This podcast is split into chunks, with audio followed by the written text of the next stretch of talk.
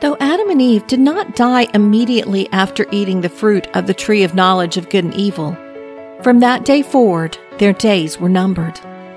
God pronounced his judgment on Adam, Eve, and the serpent. He cursed the serpent to a life of crawling on the ground, eating dust.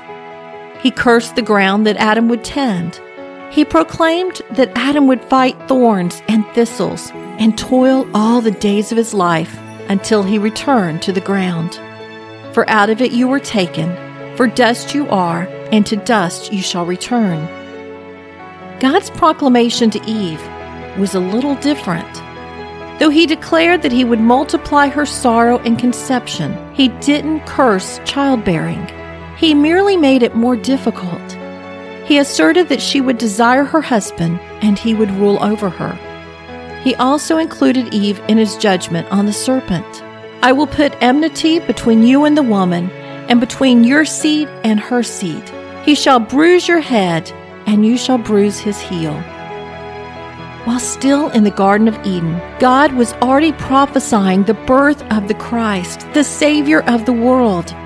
He was referencing that Eve's seed, Jesus, would come into the world, and though the enemy would put him to death, Jesus would overcome death and conquer sin. Though Eve sinned and womankind paid a price, God allowed his son to be born of a woman. No matter what you've done, God, in his mercy, offers redemption. Though our sins be as scarlet, he washes us white as snow. I'm Sharon Wilharm, host of All God's Women. For more stories of women in the Bible, visit allgodswomen.com.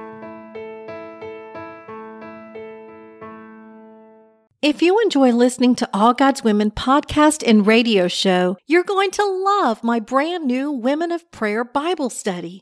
Get to know the character of God by studying the prayers of women in the Bible. Grab your copy today, available in paperback and Kindle.